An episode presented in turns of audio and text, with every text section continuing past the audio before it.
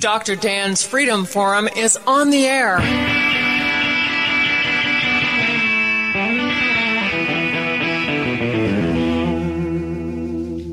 Never send to know for whom the bell tolls. It tolls for thee. Dr. Dan's Freedom Forum is a call to arms for those American patriots who, in the tradition of our founding fathers, will stand up now to defend the Constitution and the liberties that it guarantees to each citizen, to each of us. That is our mission to explain in a clear and concise manner the direct effect of each issue on the individual, on you personally not some anonymous being in a distant place, and to define in no uncertain terms the consequences of inaction. Let the battle begin. And you know, that story is the key. And, you know, there's, there's no better way of experiencing that than in person, as you suggest. Um, you know, history, as, we said before earlier, history is so important. And when you understand the history of that era, when you see it portrayed in front of you, when you hear about the men and women of that era who risked everything, they risked absolutely everything their lives, their liberty, their sacred honor so that we may be free now. It takes on a whole new meaning, does it not? Oh, oh, it does. Uh, let me give you an example of a preacher who didn't end up on the battlefield, but he was just in just as much of a critical position. John Witherspoon was a Presbyterian preacher. He was also the president of Princeton.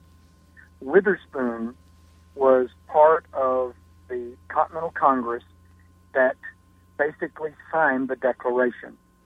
And when he was in that delegation, they were at the point of, of getting ready to sign but many of them were fearful because they knew if they signed the declaration and were captured or if they lost the war, they would most likely be executed. In fact, you remember Benjamin Franklin said, We either hang together or we will hang separately. And that wasn't intended to be a joke. He was being he was being as serious as he could possibly be.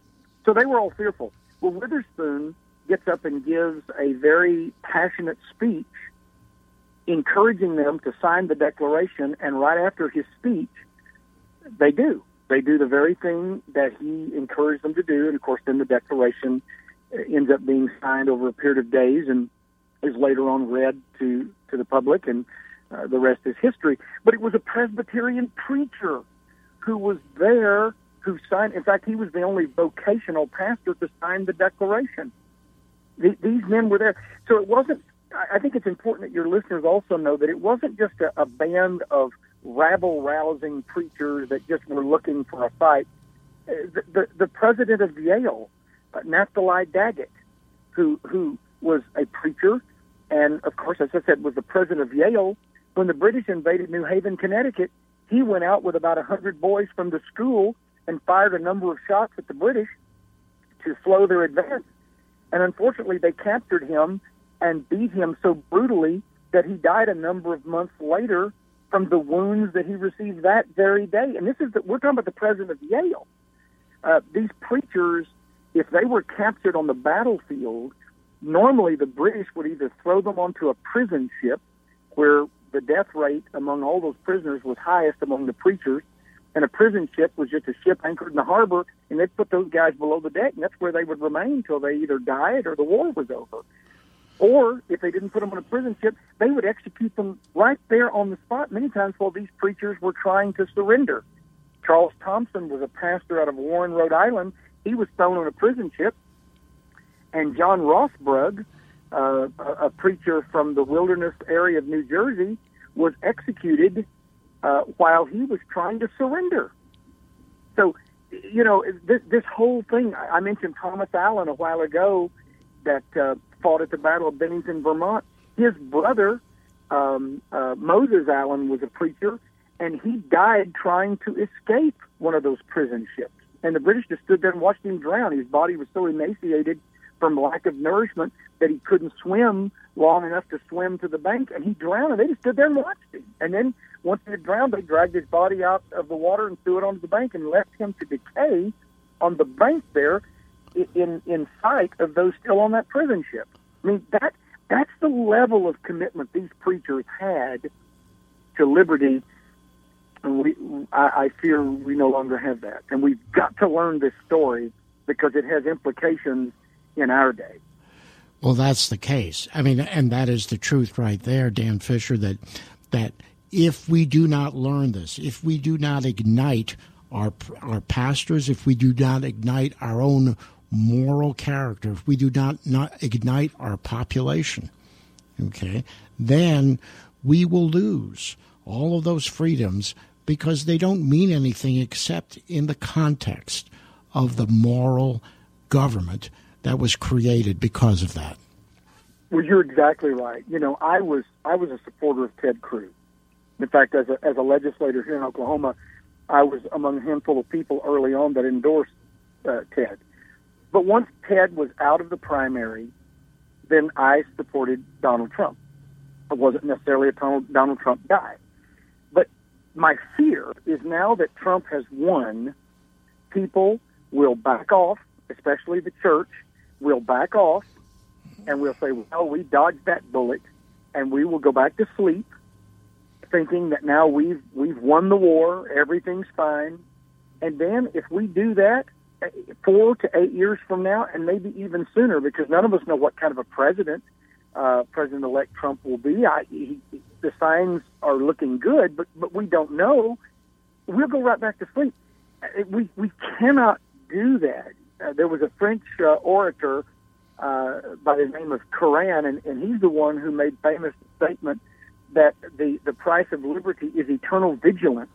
We we can't sit back on our laurels and say, okay, well, we run, won the presidential election of 2016. Now everything is well.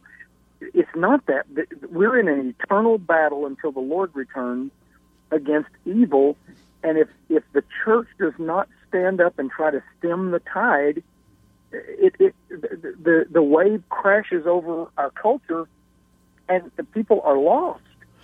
And and that's what we can't afford that. And if the preachers do not wake up, then I, I'm convinced of this. I've served in government. I'm a pastor, and I'm telling you, the key is not the legislature. The key is not the governor's office or the president or Congress. The key is the pulpit. And if the pulpit does not reignite and begin to address the whole counsel of God, we're going to lose our liberty. We may have gotten a reprieve with the election of Trump. We'll wait and see. But I'm telling you, we were within a, a hair's breadth, I believe, of seeing Hillary Clinton elected, and we all know what she stands for and what she would have done.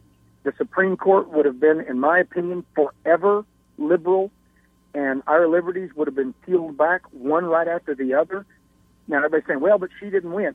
She lost by the thinnest of margins and actually won the popular vote and up until you know a couple of weeks before the election, it looked like she was going to win overwhelmingly. I mean, we were that close to losing everything. I, we just always are, and, and we must not go back to sleep.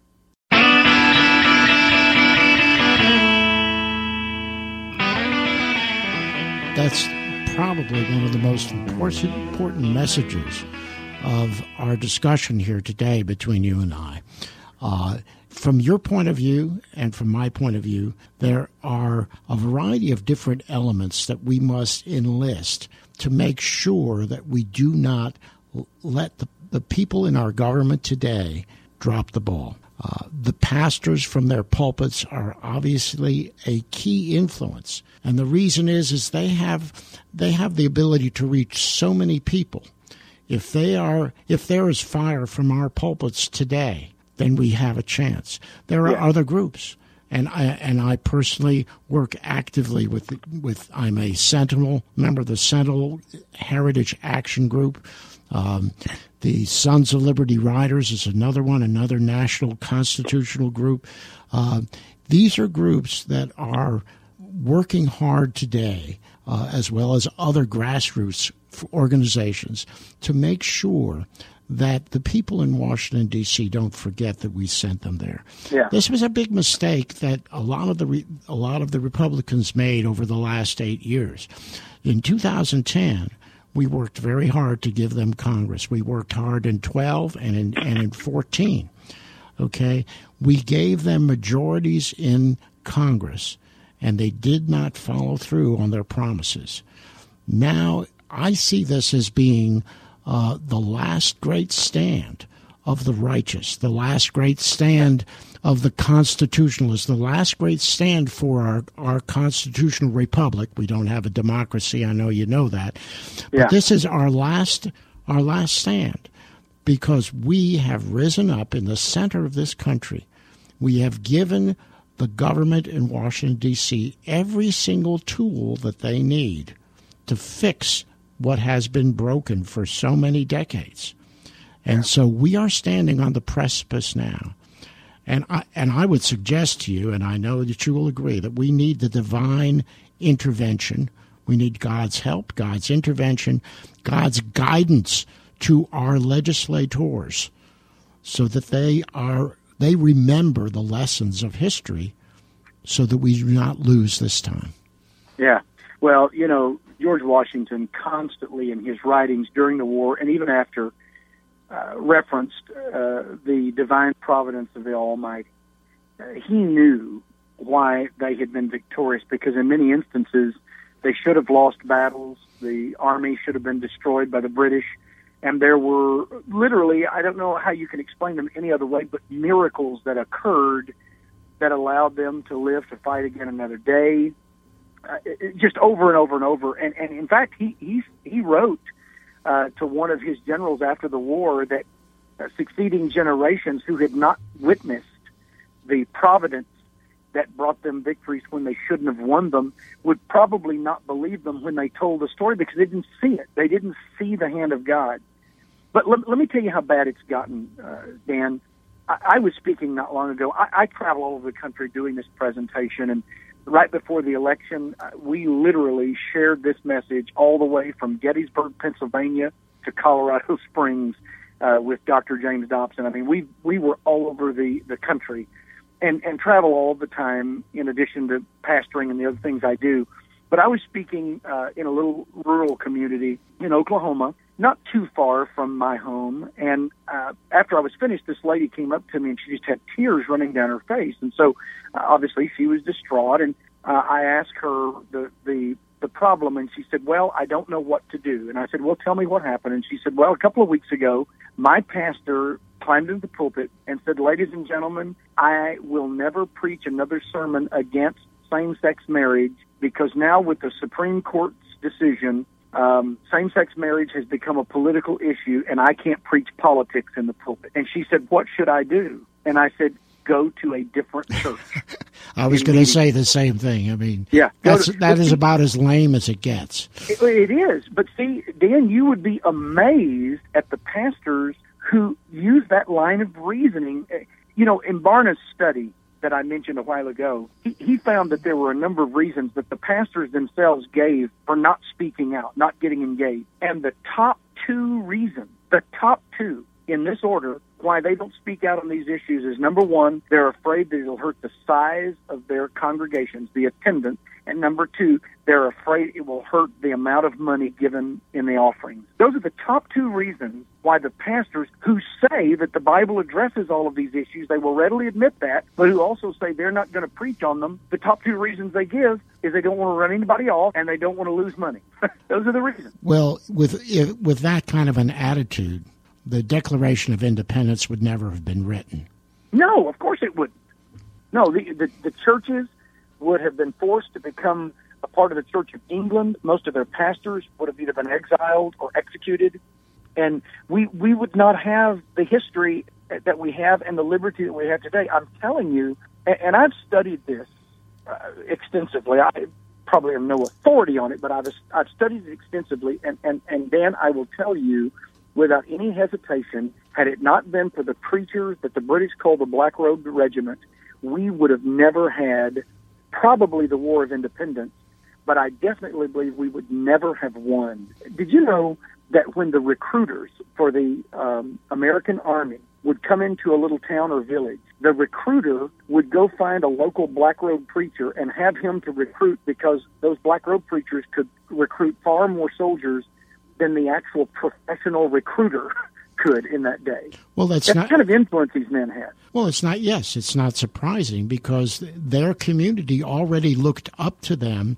as leaders. And when your respected leader, who not only has your respect as a man, because but also you, he has your respect because he issues the word of God. He is God's spokesman spokesman in your community. When he's when he explains to you the moral the, the moral necessity of signing up, of standing up for freedom versus tyranny, you're not going to refuse. No, and especially when he's going to go with and kind of be the leader.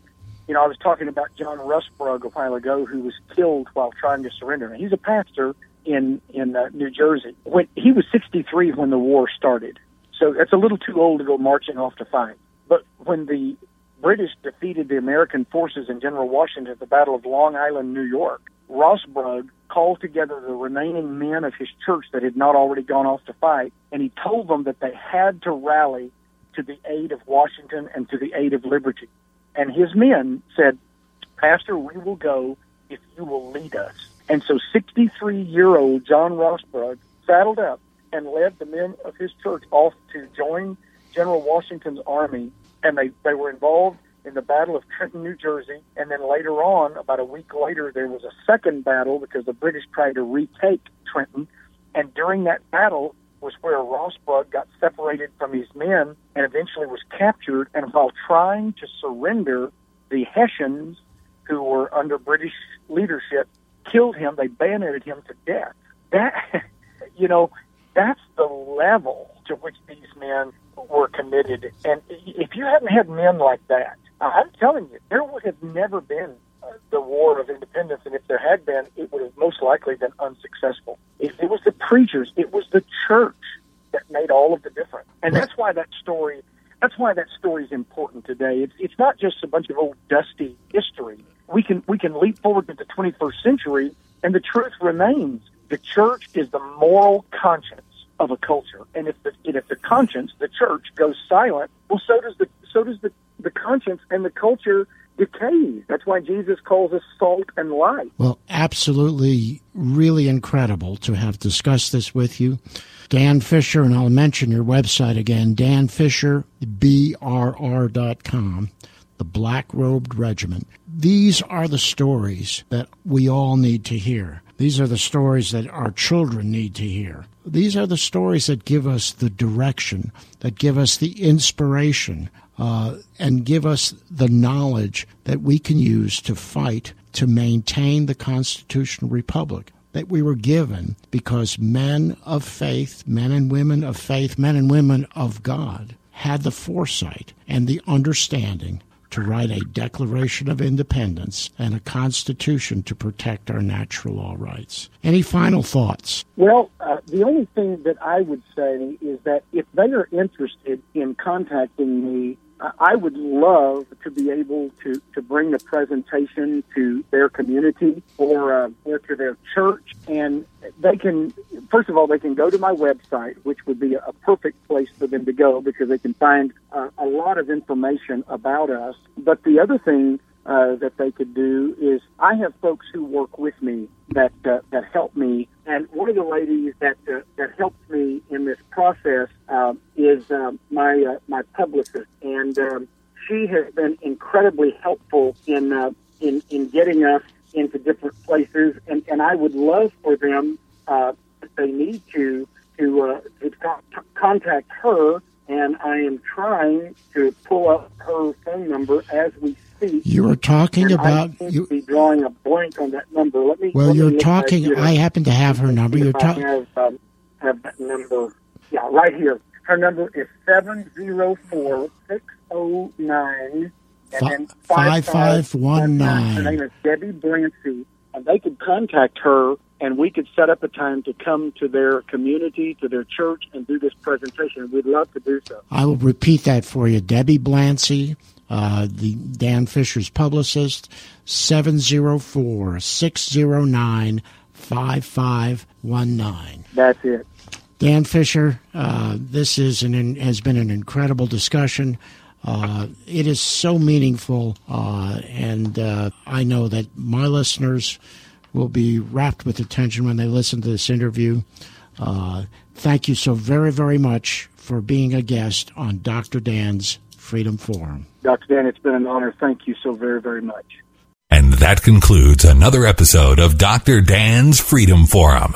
Join the battle on our website, www.drdansfreedomforum.com. The right to own private property that cannot be arbitrarily confiscated by the government is the moral right and constitutional basis for individual freedom. Everything, everything, Everything gonna be all right this morning.